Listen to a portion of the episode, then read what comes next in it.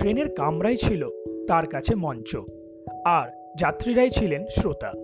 ভোরে ট্রেনের বাঁশি বাজতেই পারফরমেন্সের জন্য তৈরি হয়ে মাইক হাতে ট্রেনের ভিড় কামরায় গান ফেরি করতে বেরিয়ে যেতেন এই মানুষটি।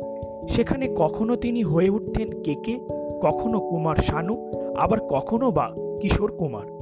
আর্থিক অনটনকে সঙ্গী করে হাসি মুখে বেরিয়ে পড়তেন উপার্জনের পথে।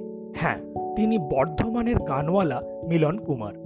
কিছুদিন আগে তার গাওয়া গান মুগ্ধ করে সাধারণ জনতাকে। হয়তো তিনি ভেবেছিলেন একদিন তিনি গান করবেন স্টুডিওয়। আজ তার ইচ্ছা পূরণ হতে চলেছে। নতুন গান নিয়ে হাজির হতে চলেছেন মিলনবাবু। গানের নাম গানওয়ালা মিলন কুমার। গানের কথা ও সুর দিয়েছেন গোরাচাঁদ ব্যানার্জি। বাঁকুড়ার বেঙ্গলি রিমিক্স মিউজিক সংস্থার তরফে এই নতুন গানটি রিলিজ করা হয়েছে। সম্প্রতি এই গানটি মুক্তি পেয়েছে এই সংস্থার ইউটিউব চ্যানেলে, যা পছন্দও করেছে অনেক মানুষ। সত্যি, এ যেন এক রূপকথার গল্প। গলি থেকে রাজপথের দিকে যাত্রা শুরু মিলনবাবুর। ভালো থাকবেন আপনি। সোজাসুজি কথার পক্ষ থেকে আপনাকে জানাই বিশেষ অভিনন্দন। আপনার আরও সাফল্য কামনা করি। আরও ভালো ভালো গানের অপেক্ষায় রইলাম আমরা।